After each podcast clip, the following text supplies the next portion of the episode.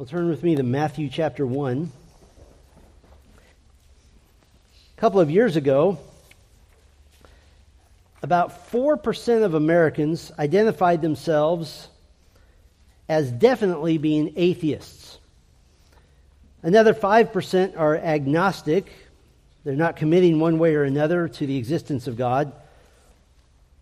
It's worse in Europe. 8% in the UK, all the way to 25% in the Czech Republic deny the existence of God. But to our ears, those numbers sound low, don't they? Why do they sound low? Well, they sound low to us because practical atheism is clearly abundant. For years, we've said that if Roe versus Wade was ever repealed, which it just was recently, that wouldn't change a single heart. As a matter of fact, what we've seen statistically is that our nation now has more people who believe that abortion is okay than did before the repeal of Roe versus Wade. We now have the highest percentage in our history of people who believe that murder in the womb is not only okay, but a human right, ironically. As of June, 60% in our nation now believe that abortion is morally sound. That's practical atheism.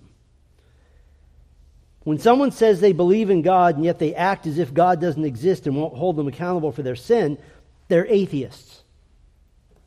Every generation of believers has seemed to be appalled at the lack of faith around them. In fact, listen to this pastor commenting on atheism.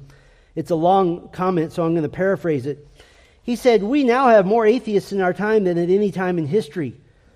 And now men not only think in their hearts that God doesn't exist, they say it openly, and they brag that their consciences aren't worried about God." That sounds like it was written yesterday. That was written by the eminent English Puritan pastor Stephen Charnock in 1682. Here's what he said, actually. "The swarms of atheists are more numerous in our times than history records to have been in any age, when men will not only say it in their hearts, but publish it with their lips and boast that they have shaken off those shackles which bind other men's consciences." You see, the Bible gives no man the luxury of thinking he can make an intellectual decision to believe or not believe in God, or to live life as if God doesn't exist. The third Hebrew word in the Bible is God. The name of God, Yahweh, occurs 6,800 times in the Old Testament. And the New Testament begins with the coming of the long prophesied Messiah, Matthew 1, verse 1, "The book of the genealogy of Jesus Christ, the son of David, the son of Abraham." And we're not even a chapter into the New Testament when we read Matthew 1, beginning in verse 22, "Now all this took place in order that what was spoken by the Lord through the prophet would be fulfilled, saying, 'Behold, the virgin shall be with child and shall bear a son, and they shall call his name Emmanuel,'" which translated means, say it together, "God with us." The world is living on borrowed time, because not only is it completely illogical to deny the existence of God, and not only is it insane and foolish to live as if there is no God, but the greatest evidence of all of the existence of God is right before us, that God visited the earth as a man. And he stayed for quite some time. He stayed for 33 years. He stayed for a third of a century. That is enough time to see God. And so Matthew's gospel here gives us highlights and important scenes from the ministry of Jesus Christ, God with us, Emmanuel. And as we saw last time, the entire overall theme of Matthew is the kingdom of God ruled by the king, the Son of God. In fact, our first series in Matthew that we're going to walk through Matthew chapters 1 through 4, I'm calling the first coming of King Jesus. We're going to highlight various aspects of the coming of the king to present himself to Israel. But one more time, before we begin our trek verse by verse through chapter 1, given that all of Matthew cries out for the existence of God, but more importantly gives us a record of the earthly ministry of Emmanuel, God with us, I want to do a flyover of Matthew's gospel to look at the ministry of the king. And what we're going to see is that the ministry of the king revealed in Matthew is a progression of sorts. There is a progress. There is a moving forward. There's a development. And that development is of a spiritual battle. And these battle lines are now being drawn concerning the kingdom of God. The ministry of Jesus starts off by just generally lumping everybody into one category. All the people interested in Jesus. We're all in the same category. Those interested in the king, those interested in the kingdom. But throughout the gospel, what we're going to see is that a division into two types of people becomes increasingly clear. Those who will love and follow the king, and those who will hate and revile the king. So I'm going to outline this progression in 5 parts, 5 steps in the progression, which ends with loyalties being clear, divisions well established, going from everyone lumped into one category to 2 clear divisions. And just an interesting structural note here concerning these 5 parts of the progression. Each one of these parts contains first a section which is a story or a narrative. It describes events. Now these events also include the speeches of Christ. But then each of the parts has a sermon section or a discourse section. So each of the 5 parts of the progression consists of a story section followed by a sermon section, and that happens 5 times over. And I'll point these out as we go. So let's begin through this progression here. The first part of this spiritual progression, we'll label this, everyone hears the call of the king. Everyone hears the call of the king. Turn with me to Matthew chapter 3. Matthew 1 and 2 contains the introduction to the book. It describes the qualifications of Christ, the birth of Christ, his escape to Egypt, followed by his return to Nazareth to grow up as a true human boy. And then beginning in chapter 3, the beginning of the call of the king goes out. And it goes out to all who will hear. As I mentioned, this begins first with a story section. This part, which is everyone hears the call of the king. Chapter 3, verse 1. Now in those days, John the Baptist came, preaching in the wilderness of Judea, saying, Repent, for the kingdom of heaven is at hand. For this is the one referred to by Isaiah the prophet, saying, The voice of one crying in the wilderness, Make ready the way of the Lord, make his paths straight. Immediately the herald of the coming king, called by God and predicted prophetically in Isaiah 40, he gets right to the heart of the message. And the message is the kingdom of God is on its way, and the only way to enter that kingdom is to repent of sin and rebellion and believe on the king. John was baptizing people in the river Jordan. This was a baptism of repentance, of preparing to meet the king and savior. And already John the Baptist is calling to all who would hear, anyone. And he's warning them that the king will eventually divide people. Those who repent and those who do not. Chapter 3, verse 11. As for me, I baptize you with water for repentance, but he who is coming after me is mightier than I, and I am not fit to remove his sandals. Here's the division. He will baptize you with the Holy Spirit and fire. Some people will be immersed, baptized in the Holy Spirit, and the rest will be immersed, baptized in fire at the coming judgment. Just to be certain that the message to all people is clear, John the Baptist already places Jesus in the position of the future judge. Chapter 3, verse 12, His winnowing fork is in his hand, and he will thoroughly clear his threshing floor, and he will gather his wheat into the barn, but he will burn up the chaff with unquenchable fire. Now Jesus begins the process of identifying with sinners that he came to save, and he humbly submits to the waters of baptism, not as a sinner, but as one being ordained for the beginning of his ministry, and as one who receives the official stamp of approval from his heavenly Father and empowering for ministry by the Holy Spirit. And so he comes as one who identifies with the sinner, but not as a sinner. And right after this, chapter 4, verse 1, Then Jesus was led up by the Spirit into the wilderness to be tempted by the devil. Now the temptation of Jesus has so many important functions, one of which we mentioned last time, and that is to prove that Jesus will succeed in all the ways that Israel failed, so that he can be the perfect Israelite to represent God's people to God and God to God's people. The temptation of Jesus proved that Jesus in his humanity could walk perfectly in the power of the Spirit, that it also demonstrated his power as God, and that if anyone was to have hope of conquering the power of Satan, that hope can only be in Christ. There's no other way to conquer Satan. And then the beginning of Jesus' ministry happens not in Jerusalem, where the center of Judaism resided, but in and around his hometown and the area of northern Galilee, the northern territory of Galilee, rather. And the story of his ministry in Galilee is summarized by the content of his preaching. It's the same message as John the Baptist. Chapter 4, verse 17. From that time, Jesus began to preach and say, "Repent, for the kingdom of heaven is at hand." He's offering this to everyone who will hear. An open message, a clear pathway to heaven. And Jesus begins gathering his future apostles. He begins healing every disease, every affliction. No one is turned away. Chapter 4, verse 24, "And the news about him spread throughout all Syria, and they brought to him all who were ill, those suffering with various diseases and pains, demoniacs, epileptics, paralytics, and he healed them. And large crowds followed him from Galilee and the Decapolis and Jerusalem and Judea and from beyond the Jordan." The door to the kingdom of Christ is open to all.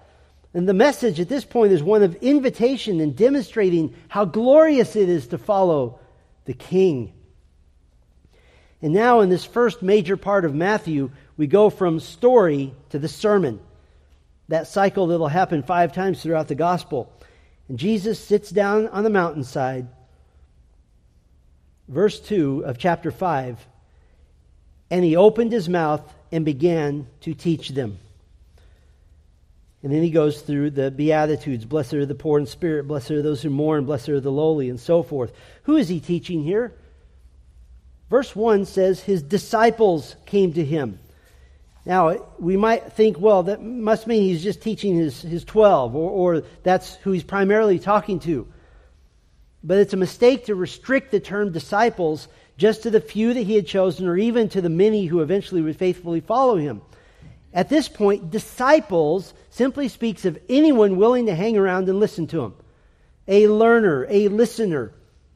And we can show this by reminding ourselves that after the feeding of the 5,000, and Jesus rebuking this crowd the next day for not wanting him, for just wanting him to do things for them, John 6, verse 66 says, "After this, many of his disciples turned back and no longer walked with him."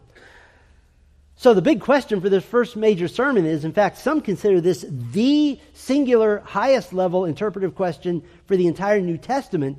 The big question is, who is he speaking to? Who is this sermon directed to?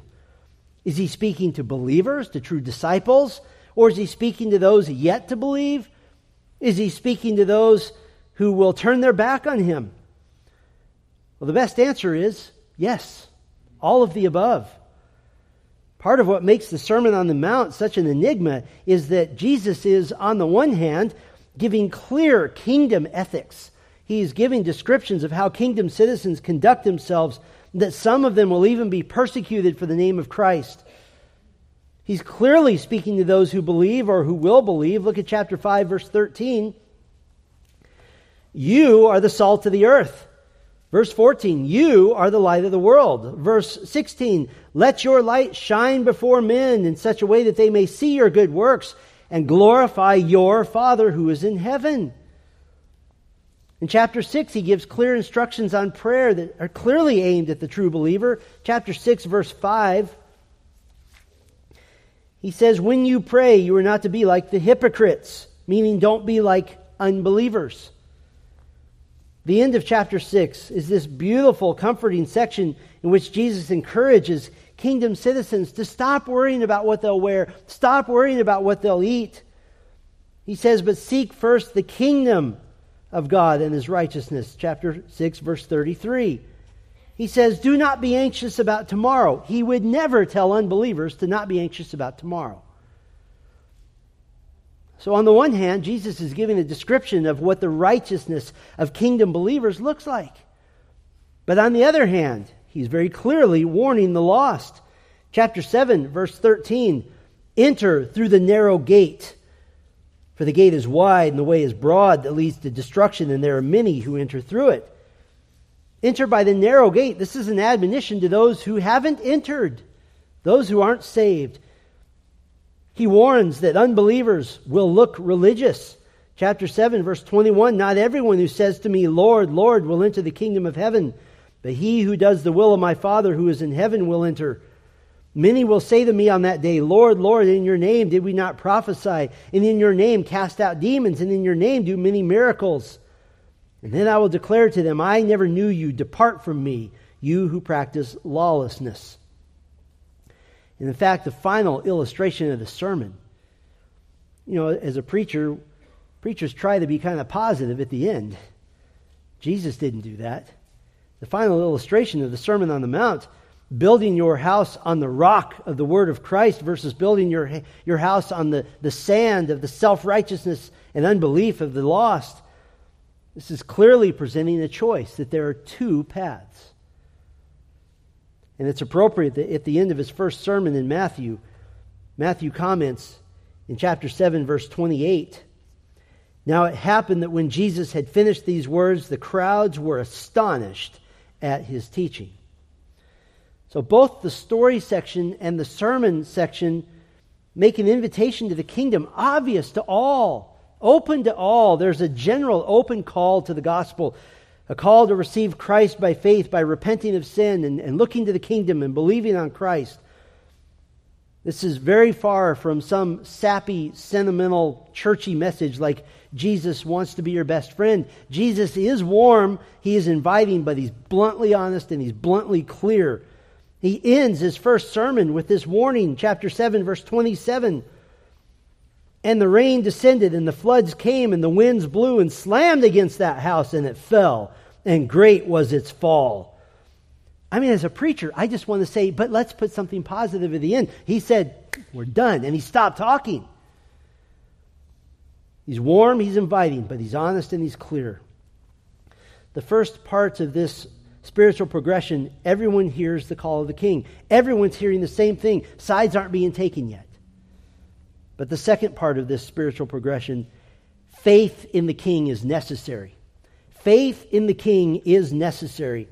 And now Jesus is not only going to prove his identity as the Son of God with great miracles of power, but he's going to demonstrate in this second part that faith in him is necessary. You're not just descended from Abraham. You're not just in the right family. You don't just grow up in church. You must have personal faith.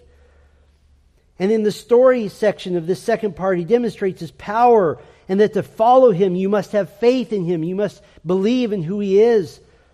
We have a leper, hopelessly, terminally ill. He comes and confesses that he believes in Christ.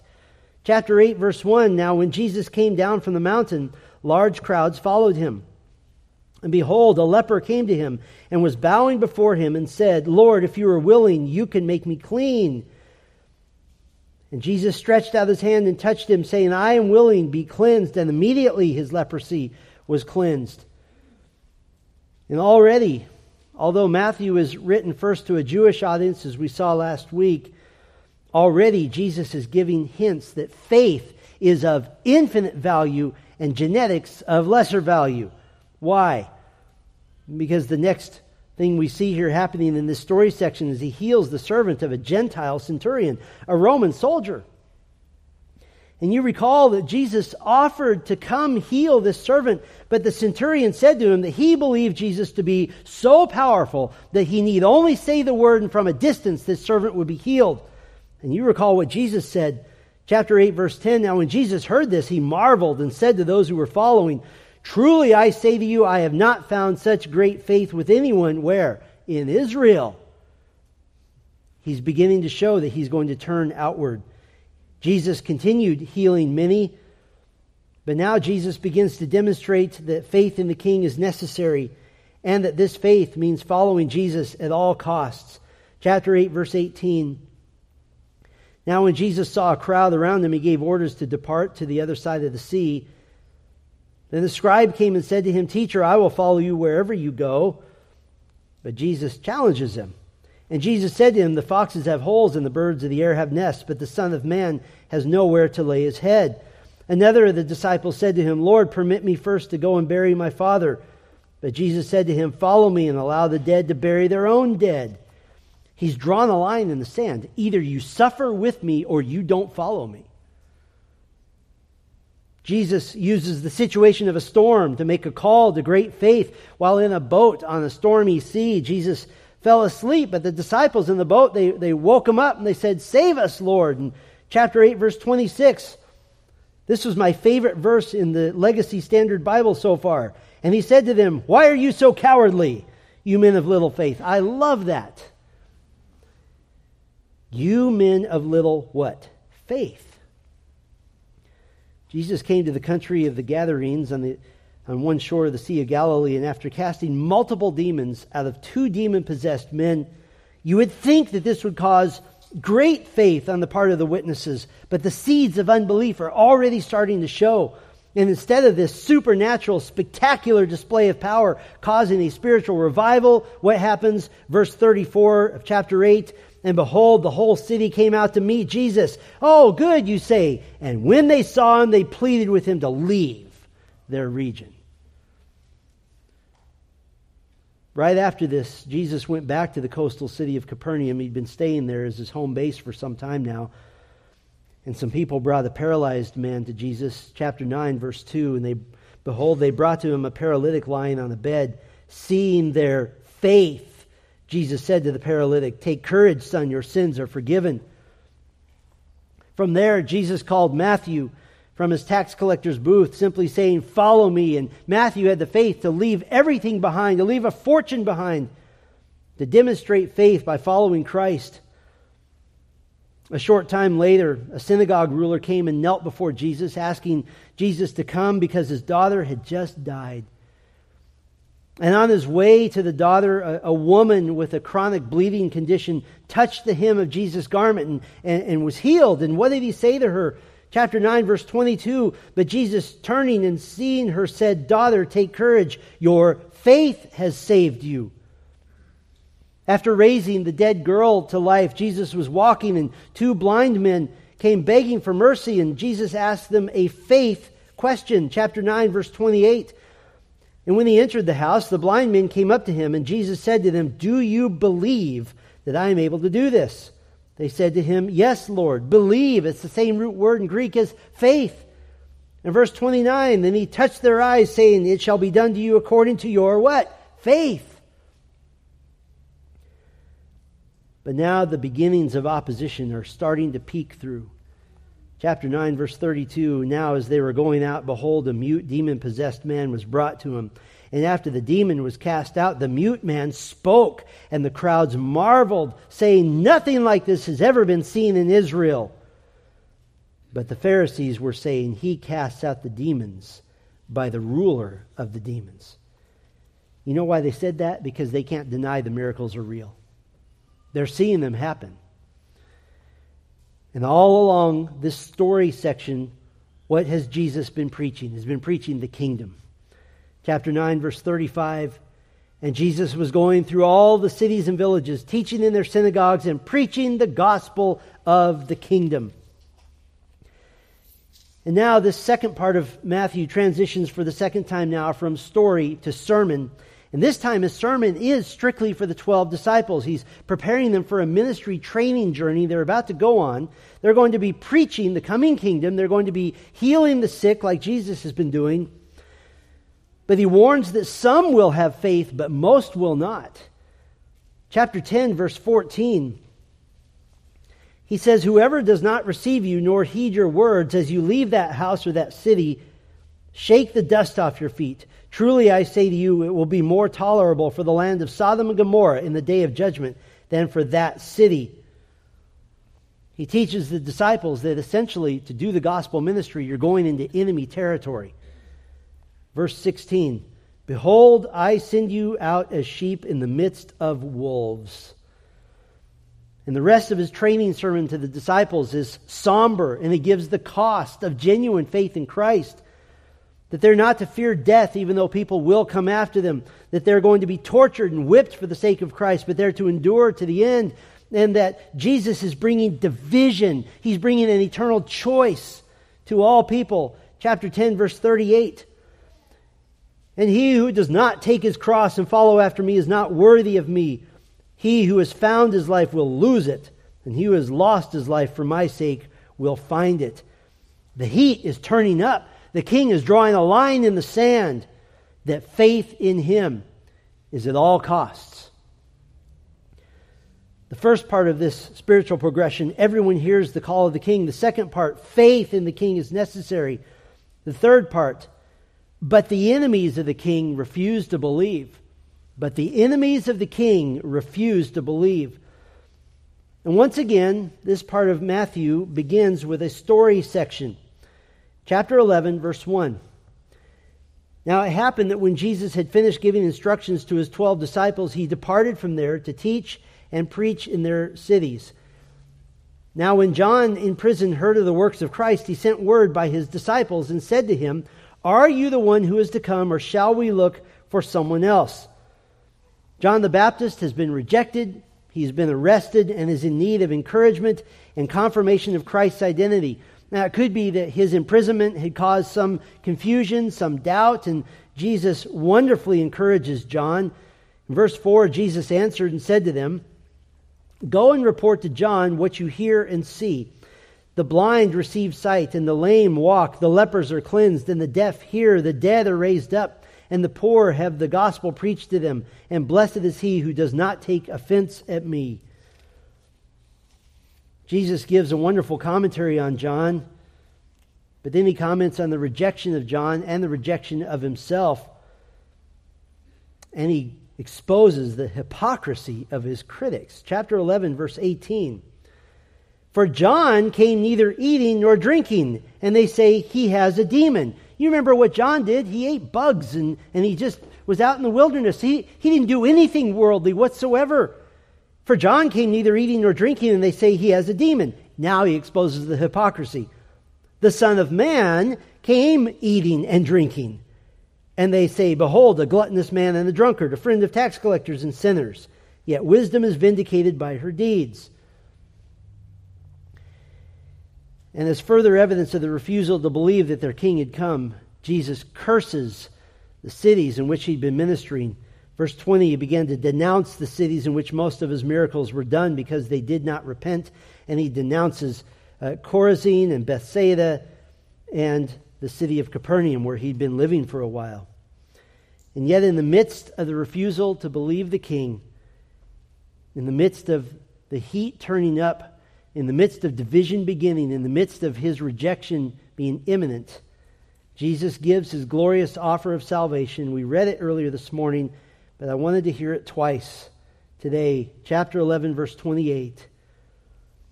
"Come to me, all who are weary and heavy laden, and I will give you rest. Take my yoke upon you and learn from me, for I am gentle and humble in heart, and you will find rest for your souls. For my yoke is easy and my burden is light." But the refusal to believe in Christ, it ramps up even further. Chapter 12, verses 1 through 21 contain two accounts concerning Jesus and the Sabbath. In the first account, he and his disciples picked heads of grain from some fields on the Sabbath day. You ready for this reason? They were hungry. Wasn't a big deal. But the Pharisees tried to accuse Jesus of breaking the law, but he refuted them from Scripture, and he declared that he himself is Lord of the Sabbath. It's sort of a reminder, hey, I do what I want anyway. I'm the one who invented this thing. But they refused to believe. In the second account of Jesus and the Sabbath, on the very same day, he healed a man with a withered hand. And I looked up this condition. I can't pronounce the name of it, so I won't try. But it's a condition where a hand or both hands begins to wither and the nerves don't work and the muscles don't work and it becomes useless and becomes small. And you may have seen people with this condition.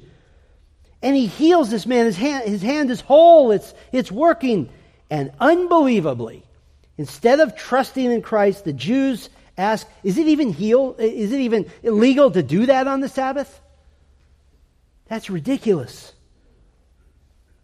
And now the refusal to believe in Christ reaches a pinnacle, a peak, because the leaders of Israel, representing Israel, officially reject him. Chapter 12, verse 22. "Then a demon-possessed man who was blind and mute was brought to Jesus, and he healed him so that the mute man spoke and saw. And all the crowds were astounded and were saying, "Can this man really be the son of David?" But when the Pharisees heard this, they said, "This man does not cast out demons except by Beelzebul, the ruler of the demons." And in this particular instance, having attributed to Satan the work done by the Holy Spirit, Jesus pronounces an eternal sentence on these leaders.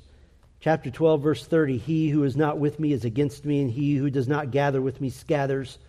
Therefore I say to you, any sin and blasphemy shall be forgiven people, but the blasphemy against the Spirit shall not be forgiven. And whoever speaks a word against the Son of Man, it shall be forgiven him.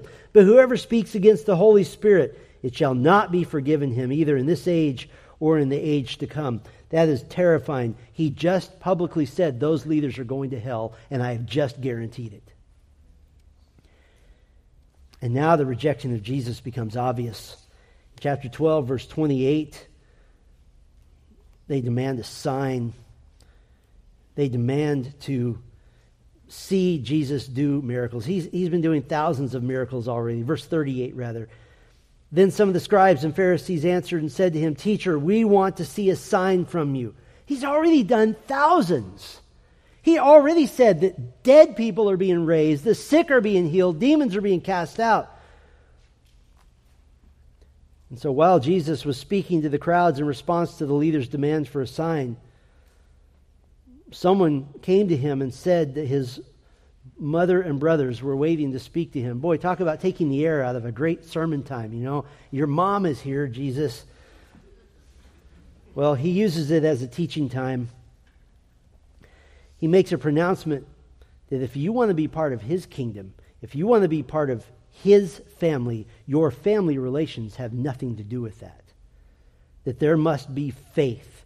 Chapter 12, verse 50, "For whoever does the will of my Father who is in heaven, he is my brother and sister and mother." That's the story section. And now in the sermon section, Jesus responds to the fact that his enemies are refusing to believe in him, and his message changes. The content doesn't change, the delivery method changes. When he first began preaching, he's open and clear to everyone. He's calling out, "Repent, for the kingdom of heaven is at hand." But now, chapter 13, verse 1, "On that day Jesus went out of the house and was sitting by the sea, and large crowds gathered to him. So he got into a boat and sat down, and the whole crowd was standing on the beach. And he spoke many things to them in parables, saying..." All of a sudden, he starts telling stories. All of a sudden, he begins to speak mysteriously. Little stories to tell truths about the kingdom. He's still preaching the same content, the kingdom, but now in a different way. He tells the parable of the soils that shows that only a few who hear the gospel will actually respond. He tells the parable of the tares or the weeds among the wheat, showing that unbelievers will infiltrate the company of the believers until they're separated out at the end of the age. He tells the parable of the mustard seed, showing the guaranteed growth of the kingdom of God, like the growth of a mustard seed into a huge tree. He tells the parable of the leavened bread, which parallels the account of the mustard seed, in that it pictures a woman taking a little bit of last week's bread, which then permeates the whole new loaf, the flourishing of the kingdom. He tells the parallel parables of the hidden treasure and the pearl of great price, indicating the priceless value of entering the kingdom of God. He tells the story, the parable of the dragnet, catching all kinds of fish, both good and bad, which are then separated. And at the end of the age, the unrighteous will be separated out for judgment. Now, why was Jesus telling these parables now? Chapter 13, verse 10. Same question the disciples had.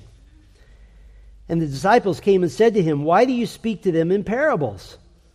Now, why would they ask this question? First of all, they asked the question because this was a total shift in the way he was speaking. He had been teaching openly. "And Jesus answered and said to them, 'To you it has been given to know the mysteries of the kingdom of heaven, but to them it has not been given.'" Well, what does that tell us, by the way? If you're going to know the things of God, it's because God decided you're going to know. Verse 12, For whoever has, to him more shall be given, and he will have in abundance. But whoever does not have, even what he has shall be taken away from him. Therefore I speak to them in parables, because while seeing they do not see, while hearing they do not hear, nor do they understand. Do you understand what he's saying here? He's saying that no one who heard these parables will ever be able to stand before God and say, I didn't hear the truth. Yes, you did. You just didn't understand it. You just didn't believe it.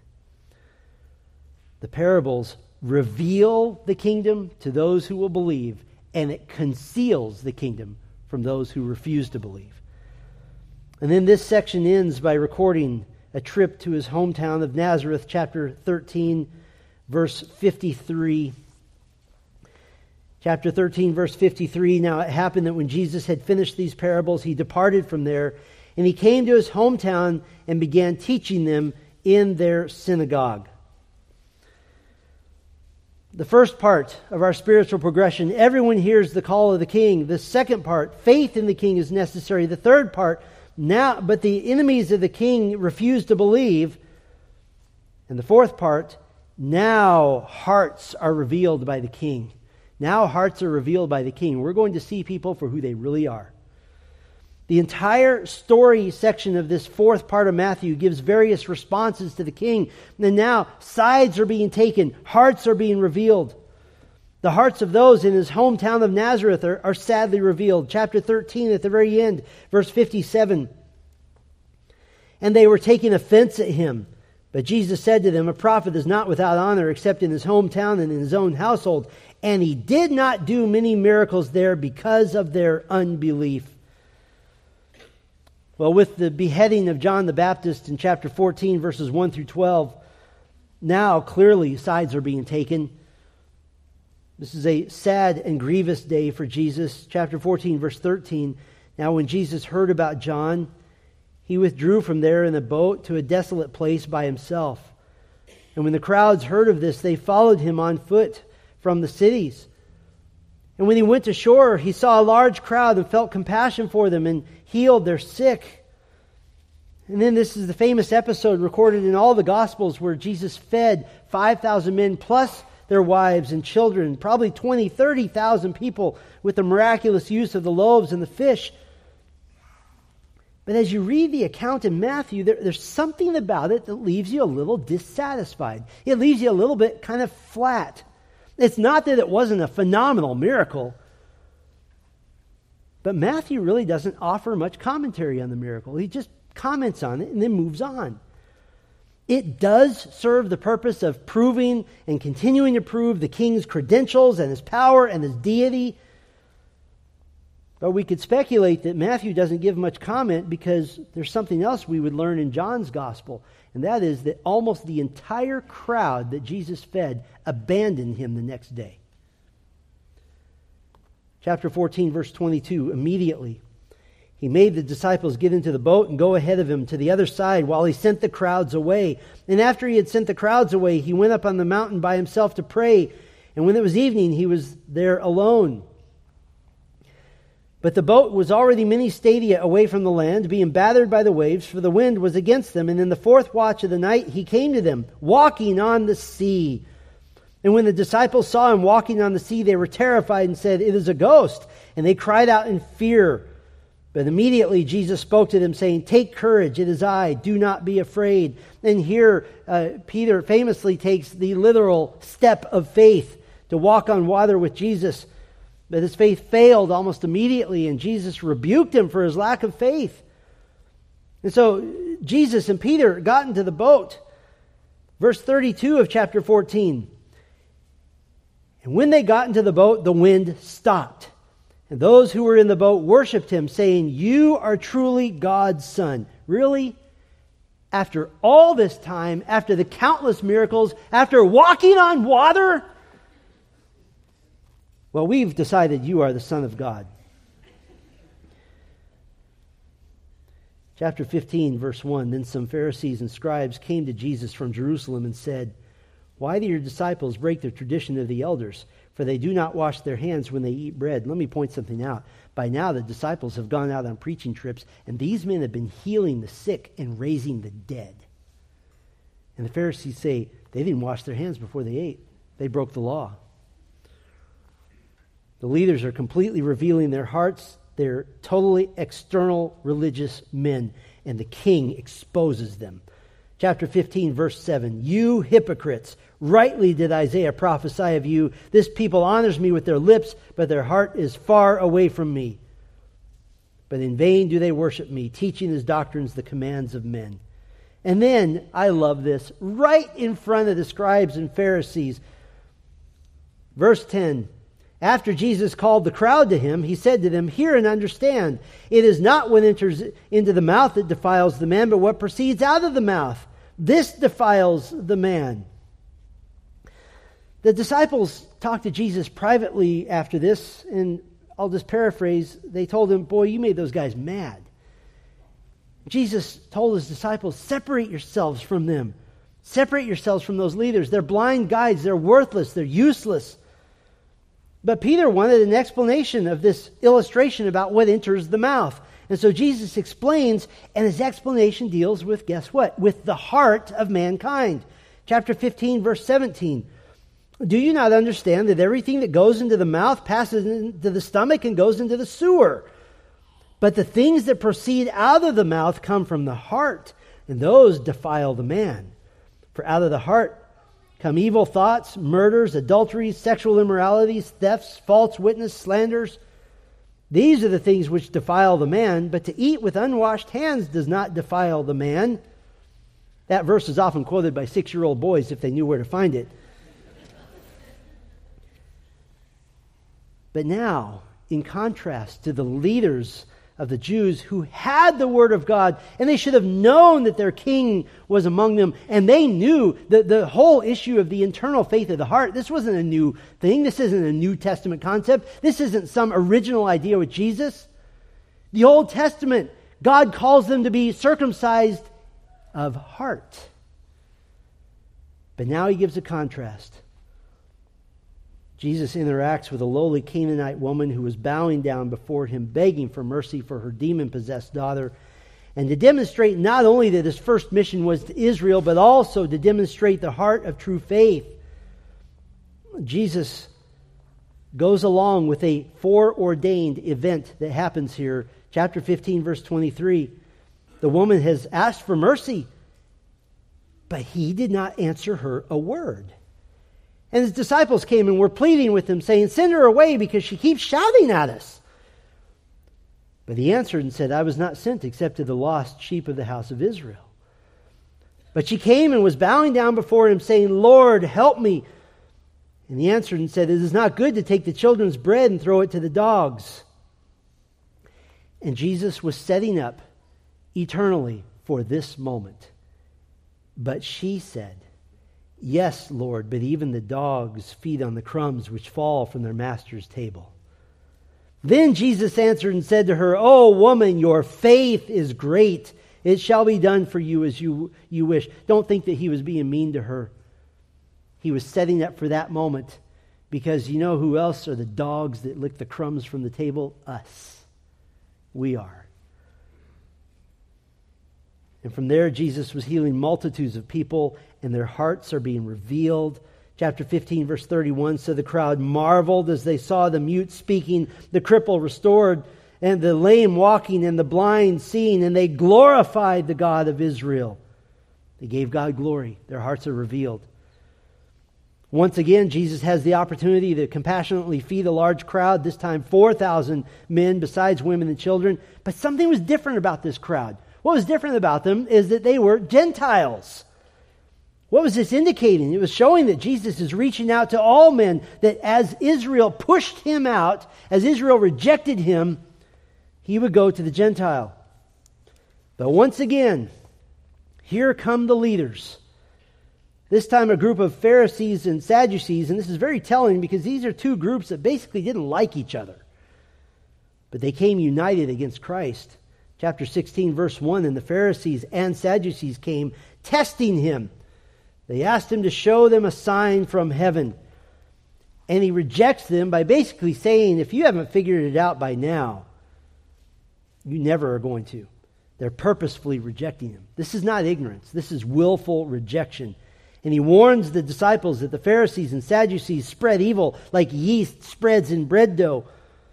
And the theme of revealing hearts continues as Jesus is questioning his disciples, rather. Chapter 16, verse 13. Now when Jesus came in the district of Caesarea Philippi, he was asking his disciples, saying, "Who do people say that the Son of Man is?" Jesus never asked simple questions. There are always difficult questions. And they said, "Some say John the Baptist and others Elijah, but still others Jeremiah or one of the prophets." Phew, safe answer. I quoted the Bible and I quoted some things I think were okay. That wasn't his point. He said to them, "But who do you say that I am?" Oh, and in this glorious moment, Simon Peter answered and said, "You are the Christ, the Son of the living God." And Jesus pronounces a blessing on Peter, and he affirms that to have that knowledge, it had to be revealed by God the Father. And Peter's true heart is revealed that he is a follower of Christ. But Peter is a sinful, not yet spirit-indwelt follower of Christ, because in the very next scene, Peter revealed his ignorance that he still doesn't get the reason Christ came to earth. Chapter 16, verse 21, "And from that time Jesus began to show his disciples that he must go to Jerusalem and suffer many things from the elders and chief priests and scribes and be killed and be raised up on the third day. And Peter took him aside and began to rebuke him, saying, 'God forbid it, Lord, this shall never happen to you.' But he turned and said to Peter, 'Get behind me, Satan. You are a stumbling block to me, for you are not setting your mind on God's interests, but man's.'" Boy, in a span of a half dozen verses, Peter goes from "blessed are you" to "get behind me, Satan." Didn't take long. But the question that might be asked as we've seen the hearts of people revealed from different angles. Okay, we've been talking about hearts, but what is the evidence of a heart turned to Christ? And Jesus answers this question. Chapter 16, verse 24, "Then Jesus said to his disciples, 'If anyone wishes to come after me, let him deny himself and take up his cross and follow me. For whoever wishes to save his life will lose it, but whoever loses his life for my sake will find it.' That the true believer gives up his life. He surrenders all that he has. He becomes a slave of Christ. He denies himself even to death. That's what taking up his cross means. Taking up your cross does not mean having a big electric bill. Taking up your cross does not mean you had a flat tire yesterday. Taking up your cross does not mean dealing with a difficult person. In the New Testament, taking up your cross only means dying. Jesus said, "You want to come after me, you die." You die to yourself. By the way, this is an early teaching on the doctrine of the perseverance of the saints. That the heart of the true believer is revealed when he takes up his cross and perseveres all the way to death. Well, now chapter 17 shows us one of the most glorious scenes in all the Bible. Jesus is miraculously transfigured briefly in the glorified version of himself. He's appearing with Moses and Elijah. Peter, James, and John are witnesses to this glory. And I would imagine quite disappointed when Jesus said this in chapter 17, verse 9, "And as they were coming down from the mountain, Jesus commanded them, saying, 'Tell the vision to no one until the Son of Man has risen from the dead.'" There isn't a cork big enough to keep the mouth from opening about this, but they obeyed. But again, Jesus reveals the wicked hearts of those who would refuse to believe. When the disciples asked him a theological question, verse 10, his disciples asked him, saying, "Why didn't the scribes say that Elijah must come first?" And he answered and said, "Elijah is coming and will restore all things. But I say to you that Elijah already came, and they did not recognize him, but did to him whatever they wished. So also the Son of Man is going to suffer at their hands." Then the disciples understood that he had spoken to them about John the Baptist. Now, right after this, Jesus' disciples failed to be able to cast out a demon from a boy, and Jesus rebukes them for their tiny faith, and he's showing them that they need to believe fully and totally in the King. And that brings us now to the fourth major teaching section, the sermon section in this part of Matthew.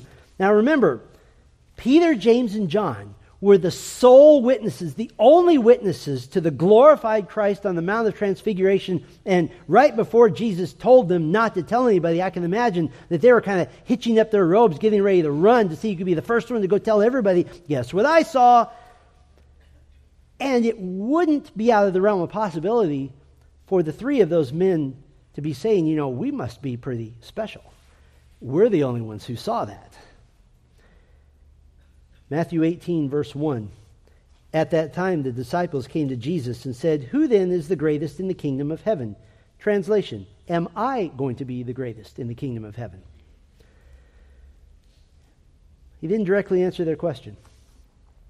Instead, verse 2, he called the child to himself and set him before them and said, truly I say to you, unless you are converted and become like children, you will never enter the kingdom of heaven. Do you realize, by the way, that little boy set him before them? That little boy is somebody you're going to meet in heaven. Yep, that was me. I was the one. I was the illustration.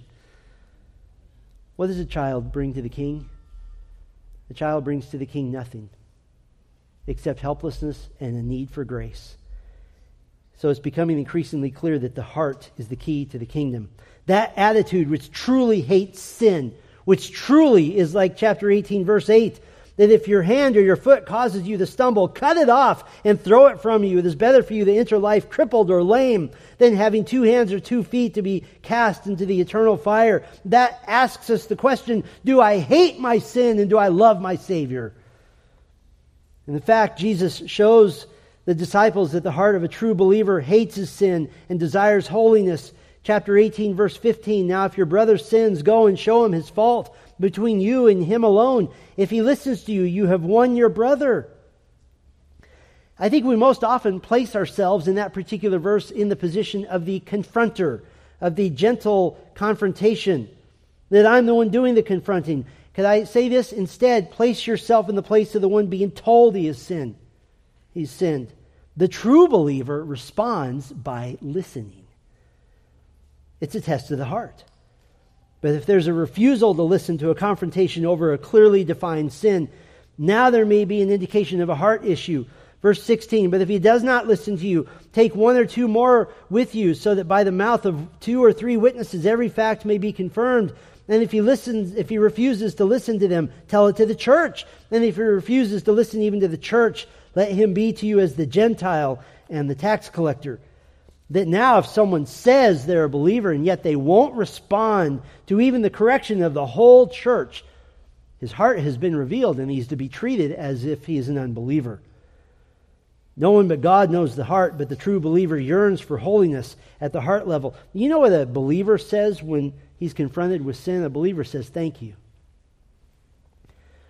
Well, Jesus continues preaching on the genuine heart of the true believer. He tells a parable about forgiveness, that a man who was forgiven much but then refused to forgive a little reveals his true heart.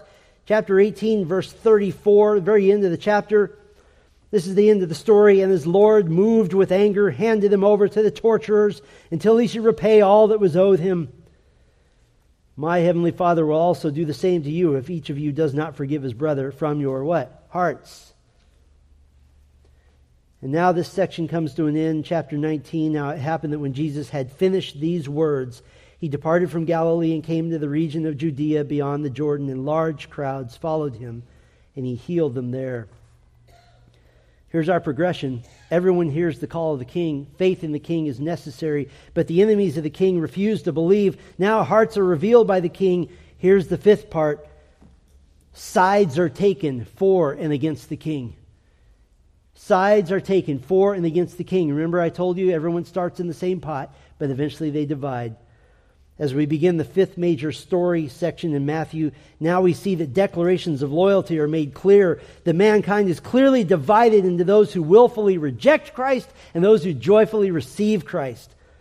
Chapter 19 opens with the wicked, lustful, womanizing Pharisees asking Jesus this question. Chapter 19, verse 3, is it lawful for a man to divorce his wife for any reason at all? And Jesus exposes their wicked, hardened hearts against God and against his word. And then he gives the contrast. Chapter 19, verse 13, then some children were brought to him so that he might lay his hands on them and pray. And the disciples rebuked them. But Jesus said, "Let the children alone and do not hinder them from coming to me, for the kingdom of heaven belongs to such as these." And after laying his hands on them, he departed from there. By the way, what was he doing laying his hands on them? He was guaranteeing the salvation of each and every one of those children. Jesus exposes their wicked hearts of the Pharisees and then gives that contrast. Then we flip back to another contrast. A rich young ruler asked Jesus a question. Chapter 19, verse 16, "Teacher, what good thing shall I do that I may have eternal life?" And you know the story. Ultimately, the young man revealed his heart. He said that he does keep the law. And Jesus said, "Great, do one more thing. Give away everything you have." It's not that you get saved by giving away your wealth. It's that he needed to reveal his true heart, and he did. We see that the young man loved his wealth more than he wanted to follow Christ. And by contrast, the exact opposite, Peter speaks for the disciples. In chapter 19, verse 27, "Then Peter answered and said to him, 'Behold, we have left everything and followed you. What then will there be for us?'" And Jesus affirms that the kingdom doesn't work the way that the world does. Chapter 19, verse 30, "But many who are first will be last, and the last first." And then in chapter 20, it tells a long parable explaining that God will bless with salvation whomever he chooses, in whatever timing he chooses, and that some will come to the kingdom last and they'll be treated like they're first. And yet, sadly, once again, in chapter 20, beginning in verse 20, revealing their ignorant and selfish hearts, James and John send their mommy to go ask Jesus if they could be first in the kingdom. And James and John affirmed that they would suffer right along with Jesus. "We'll be there with you. We'll suffer with you." And Jesus said, "Yes, actually you will." And he illustrated the first and last principle with James and John. James would be the first apostle to die for his faith, and John would be the last apostle to go home to heaven. At the end of chapter 20, sides are still being taken. A huge crowd who apparently thought that they were worthy of Jesus. They get indignant, they get impatient with two blind men who did not think they were worthy of Jesus. Jesus ignores the indignant crowd and was moved with compassion for these lowly blind men, and he healed them. And now sides are being taken at a rapid pace. We come now to the beginning of the Passion Week. Beginning in chapter 21, Jesus rides toward Jerusalem on a donkey, presenting himself to the people as their king, and many shout praises. But then Jesus comes to the temple and he sees the false worshipers using the temple courtyard to make money. Then he cleanses the temple. The chief priests and the scribes rebuke Jesus for receiving worship from children, showing that they would never worship Christ themselves. His authority is challenged, and in a series of parables, he gives a scathing rebuke to the leaders of Israel. He says, "You are murderers who are going to kill the Son of God." He calls them false believers who will not be in attendance at the kingdom banquet of heaven. And in chapter 22, he uses the scriptures to destroy the arguments of the wicked leaders. And finally, in chapter 23, he denounces the leaders of Israel. He pronounces curse after curse after curse, 7 of them against them. And Jerusalem has now shown her true heart. She has rejected her king. Chapter 23, verse 37. The very end of chapter 23, Jesus says, "Jerusalem, Jerusalem, who kills the prophets and stones those who were sent to her. How often I wanted to gather your children together the way a hen gathers her chicks under her wings, but you did not want it. Behold, your house is being left to you desolate. For I say to you, from now on you will not see me until you say, 'Blessed is he who comes in the name of the Lord.'" Eschatologically speaking, that will happen right before the return of Christ, and not before. And now, in the final major sermon section of Matthew, Jesus preaches on the Mount of Olives to his disciples, and he teaches them basic eschatology, basic end times theology, which can be summarized like this: the king is coming back, and this time he comes in judgment. He will reward the righteous, and he will punish the wicked, and he will condemn them to death and execute them on the spot. We could summarize this sermon at the very end of chapter 25, verse 46. Chapter 25, verse 46, the last verse in chapter 25. This is the summary of his point. Remember, we said that sides are being taken. The last verse of this final sermon, and these will go away into eternal punishment, but the righteous into eternal life. That's the progression of the Gospel of Matthew. Everyone hears the call of the King. Faith in the King is necessary, but the enemies of the King refuse to believe. Now hearts are being revealed by the King, and sides are taken for and against the King. And in chapters 26 and 27, of course, the false leaders of Jerusalem finally take their wicked intentions all the way, and they murder their own King. But this was all for the redemptive purposes of God, was it not? Because those who would follow Christ still had a sin problem. And this sin needed to be paid for, and God accomplished this payment with the death of His Son 53 days after the death of Christ. Peter, now filled with the Holy Spirit, preached to the men of Israel in Acts 2. He said, "Men of Israel, listen to these words. Jesus the Nazarene, a man attested to you by God with miracles and wonders and signs, which God did through him in your midst, just as you yourselves know. This man, delivered over by the predetermined plan and foreknowledge of God, you nailed to a cross by the hands of lawless men and put him to death. But God raised him up again, putting an end to the agony of death, since it was impossible for him to be held in its power." You see that the spiritual battle lines drawn in the Gospel of Matthew still exist today.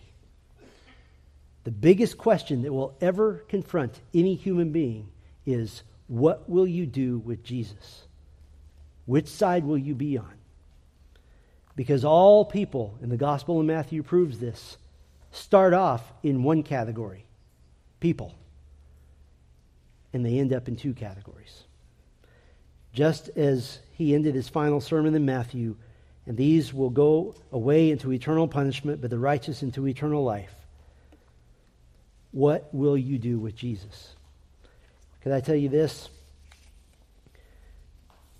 Atheism is a temporary phenomenon, because there will be a day when all creation acknowledges the Son of God in the two categories.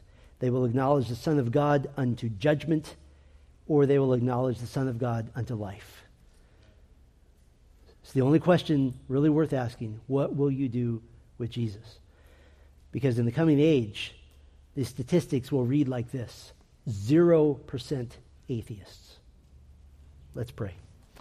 Our Father, we thank you for this time and your word. This gospel is spectacular, and it gives us a definite call to examine our own hearts. And while the gospel is written primarily to believers, to affirm them in their faith, Lord, the gospel call is clear, and the divisions, the line between the lost and the saved, very clear.